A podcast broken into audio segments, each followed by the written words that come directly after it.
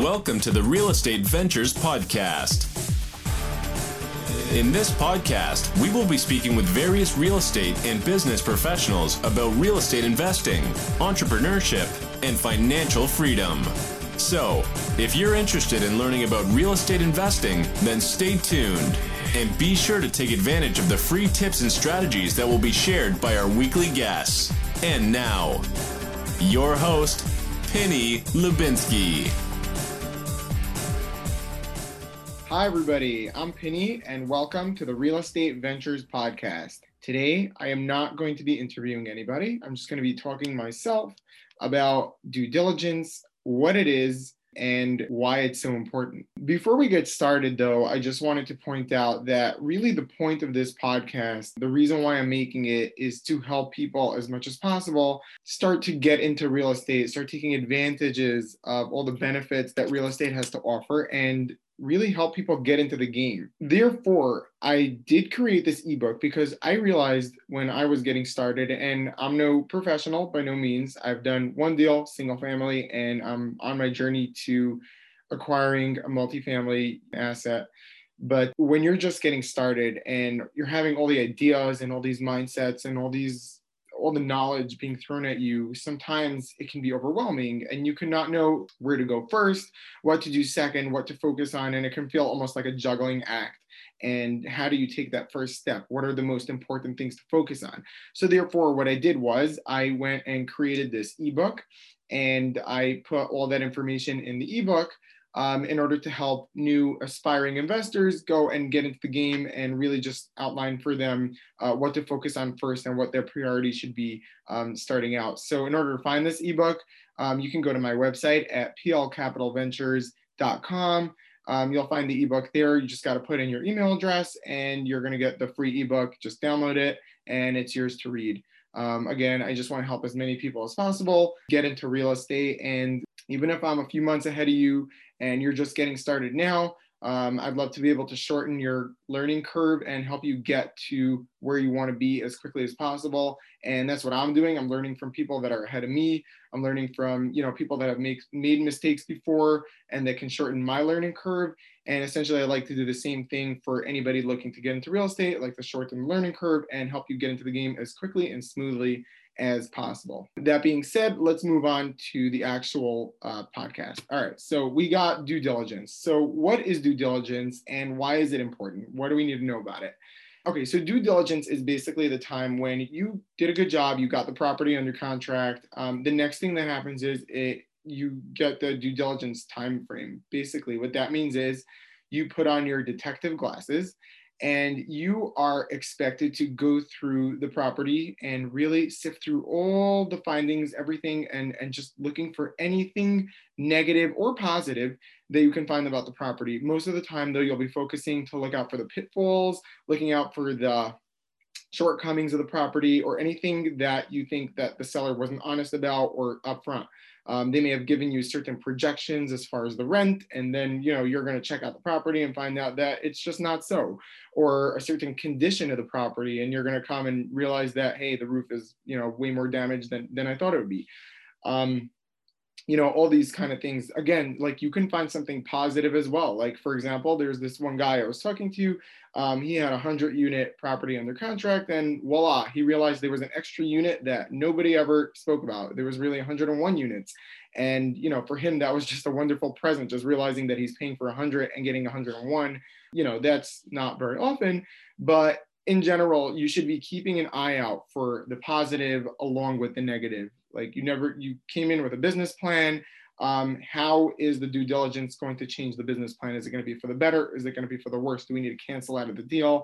Can we still make this work? You know, how are we going to do this? So, all right. So what I did was I made a list of eight items that I just wanted to cover, walk through quickly. And I feel like if you have these eight, now again, there could be more than eight, but if you start with these eight, um, it'll give you a good baseline for what to look out for during the due diligence time. All right, number one, talk to your lender before getting it under contract.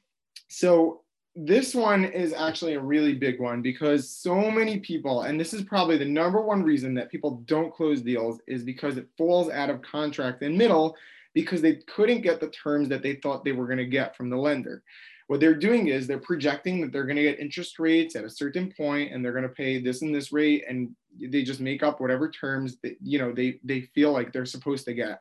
And then they actually go get the property under contract, go to the lender, or go to the bank or whoever it is that they're getting their financing from and they find out that they're getting totally different numbers totally different terms and that can kill a deal completely so what you need to do is you need to start networking with these uh, mortgage brokers or lenders directly um, you need to start this as early as possible in the process and you need to get term sheets from them figure out exactly what numbers you know you need to punch in on your spreadsheet in order to get the returns that you feel that you can get in order to make the deal work.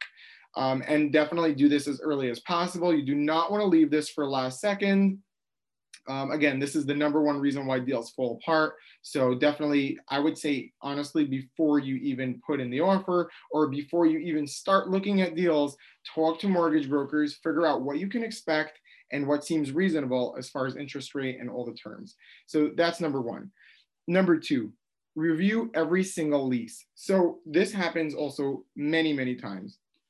Um, you're to get the seller claiming that the property is 100% occupied. And I mean, it would be naive to believe that it, it is actually so, but let's just say you, you know, do your underwriting with that 100% and then you're middle of due diligence and you figure out that there's five tenants that haven't paid. And then there's another five tenants that another five units that are actually empty, and then there's another one that has crazy damage. Um, this happens all the time. So you need to really get a hold of every single lease and figure out exactly who those tenants are. Um, figure out when they're leaving, when their lease expires, what what type of tenants they are, um, if it's the right class for you. Um, and just see if you're if the uh, seller was honest with you about the occupancy level. Another thing to watch out for, which is sort of part of number two, um, is that many times the seller, in order to make the property seem like it's more occupied than it really is, they're just going to pull in tenants literally off the street, and they're just not they're not going to do a good screening process, and they're just going to pull anybody in just to make it look like the um, just to make it look like the property is uh, full. But in all honesty, they're pulling in really low class tenants, and you're going to end up having a lot of problems with these people because you're going to have to evict them. You're going to be the one that's going to take over the property, and you're not going to be able to make your collections on time and have a normal tenant class. So, definitely, um, I would be very, very careful about the leases, go over every single lease, and make sure that once you start the due diligence and once you start negotiating with the seller, make sure that you are involved with every single um, every single tenant that they're bringing in from this point on. All right, let's move on to number three. Number three is make sure your lender approves the party doing the third party reports.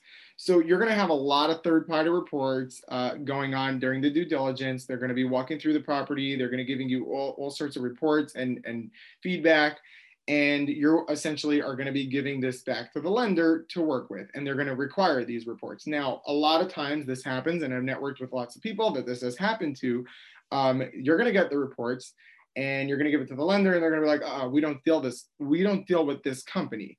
And these reports are not good. You got to go find another company to go and do, do these reports. Now as anyone would know due diligence is stressful enough as it is and it you know, literally is, is a really crazy time. And the last thing you want is to go have to pay another company to do those reports for the lender. So what I would do is I would ask the lender right up front, I would say, hey, which third party companies do you feel comfortable with? Do you trust their work? Uh, do you trust their reports that we can go and hire so that you don't make us do it a second time to get it right? So definitely that's another thing to uh, keep in mind um, because like I said, the time is is stressful enough, and you just don't want to add any stress, additional stress to that. Number four, you want to get all conversations in emails. So um, during due diligence, you're going to be running around. Um, you know, you're going to be really, really busy from phone call to email with a whole bunch of different people having a whole bunch of correspondence with, with, you know the your partners and the seller and the broker and the mortgage lenders and everything. And there's going to be a lot of information that's passed back and forth um, constantly. And you in a, in a perfect world like it would be great to be dealing with everyone that sticks to their word and whatever they say you can count on and take to the bank. But in all reality um, it's not always exactly that way and for that reason it's really important to get everything um, I wouldn't say in writing, but definitely in emails because emails can be very easily tracked. And once you have that correspondence, once you have that dialogue, um, it makes it easier to come back later and say, hey, you promised me this. This is, I'm going to hold you to it um, and people won't be able to renege or take back what they promised or what they said earlier on. All right, number five, don't trust that the seller is disclosing everything. This is more of an overall concept. Um, this is something that like, it's more of like a general kind of thing. Um, the seller is trying to sell property and it would be great if he would be like, okay, look, to be honest, you know, the boiler is not working well and the roof is probably going to need repairs in a couple years. And uh, this and this tenant is giving me a major headache. Uh, but in all honesty, they're not going to do that. I mean, 99% of the time, they're not going to do that. So it is literally up to you 100% to uncover everything. Um, again, they are going to be responsible to give you the T12, the rent roll, you know, all the financials that you ask for. But beyond that, you cannot expect them to just come out and be like, oh, by the way, we are, we have been experiencing this and this issue. Um, I just wanted you to know about. So literally you are, as I mentioned before, you're your own detective. You got to figure everything out and nothing, absolutely nothing can be taken at face value. Like, oh my, oh, he said it, so it must be true. So absolutely nothing can be taken at face value and definitely do all your homework yourself and try to un uncover every single rock possible. All right, number six, know your market very well. And this include, includes comps. So when you're underwriting a property initially, a lot of times you're gonna do like a, a quick underwriting because as we know in real estate, these deals go on and off the market really fast, especially if they're a good one or if they're off market they're going to get grabbed up really, really quickly. So you got to move fast. So you don't really have time to do all the legwork up front. It's more like do the initial underwriting, uh, make sure things pencil out, get the property under contract, and then during due diligence, you see if everything is 100% the way you expected it to be and exactly what your plan is for the property. Um, so very common is that you're going to you know use the comps, um, the comparables that the seller is providing or the broker is providing. And sometimes that'll be in the ballpark, some other times it won't. So initially, you're going to do a little bit like a, a surface level um, analysis on the market just to see what the comps are. Um, you know, for example, you know, they, they claim they're getting, you know, they can get 700 a unit and you're looking around, you're saying, yeah, similar units in the area, looks like they can get 700, but you didn't really dive into it that deeply. So due diligence is the time to actually dive into that, like literally a thousand percent. You want to get into exactly how many square feet, exactly what area, how far this, you know, this subject property is from the comps, um, what year was it built? What are the condition of the properties? What are their amenities? Um, what tenant class? Like you want to get into every single detail and you want to know exactly what your comps could be because in most um, real estate, especially with multifamily, um, you're looking at, um, especially anyone looking to do a value add play, um, you're going to rely very heavily on raising the rents. And if you're off by $50 per unit or $25 even per unit, that could be the difference between you, you being profitable and not profitable. So you definitely want to really make sure that whatever you thought you're going to be able to get for rents in this market, you can actually get. And a good way to do this is to actually um, go down to those properties.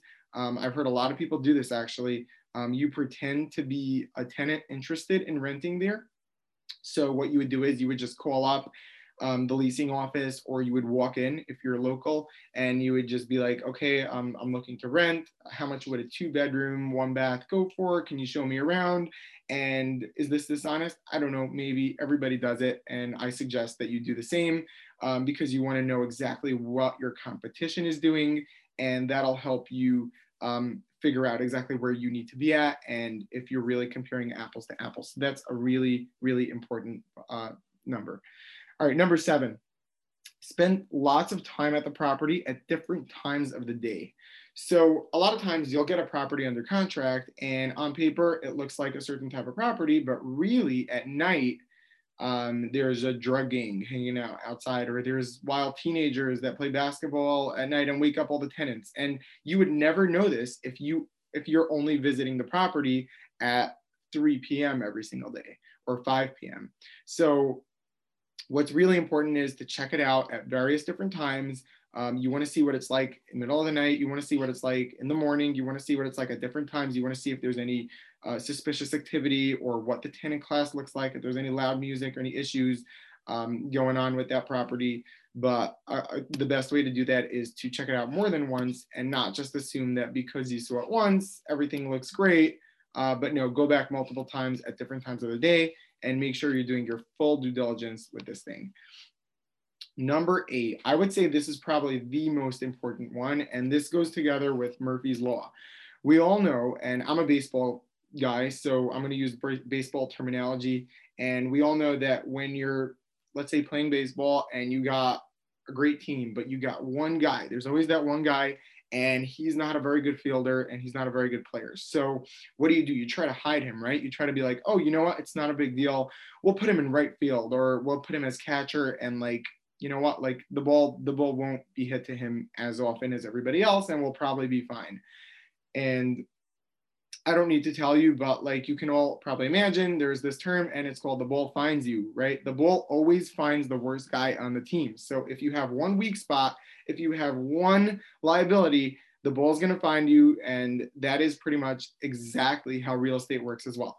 It's Murphy's Law, and this is exactly how it goes. If you have a 10 unit property and you checked out nine of them during due diligence, but the 10th one, for whatever reason, you couldn't get in. It was locked. The tenant didn't want to let you in. You assumed everything was good. So you're like, ah, we saw nine out of 10. We're good. We don't need to check all 10. Let's just go home. We'll call it a day. Big, huge mistake. It's literally the same as baseball. The ball's going to find you. And same here by real estate. You know that in that 10th unit, there's going to be a massive leak, or there's going to be massive damage, or there's going to be some major mold or something. And I can't guarantee this, and it's not always this way, but definitely you want to be checking out every single unit um, because you just don't want to leave these things to chance. You're also, you're most of the times you're going to be using other people's capital, other people's money and partners and your reputation is at stake and it's just not worth it to shy off and you know take the cheap way out and just look at most of the units. You want to go through every single unit. And this doesn't just apply for the units this applies for the entire property. You want to check out the entire property including you want to get the roof evaluated you want to get the basement the boiler every single unit and at every time of the day you want to make sure that you leave no stone unturned. Um, so this is basically it. Those are my eight principles for due diligence. Um, there are more, and you know, I'm sure I haven't covered all of them, but this is just a nice baseline um, for anybody doing uh, due diligence on a property that they may want to keep in mind. All right, guys, thank you so much for listening. I really appreciate everyone tuning in, and I hope I'm adding a lot of value. If there's any um, topics or any information that you guys want me to share or questions that you want me to ask my guests, you guys can email me or reach out and let me know what you want me to talk more about in future podcasts with the guests or with myself, and I'll be happy to do so. Hope I'm adding a lot of value and hope you're all having a great day. Uh, take care and stay tuned. Thank you.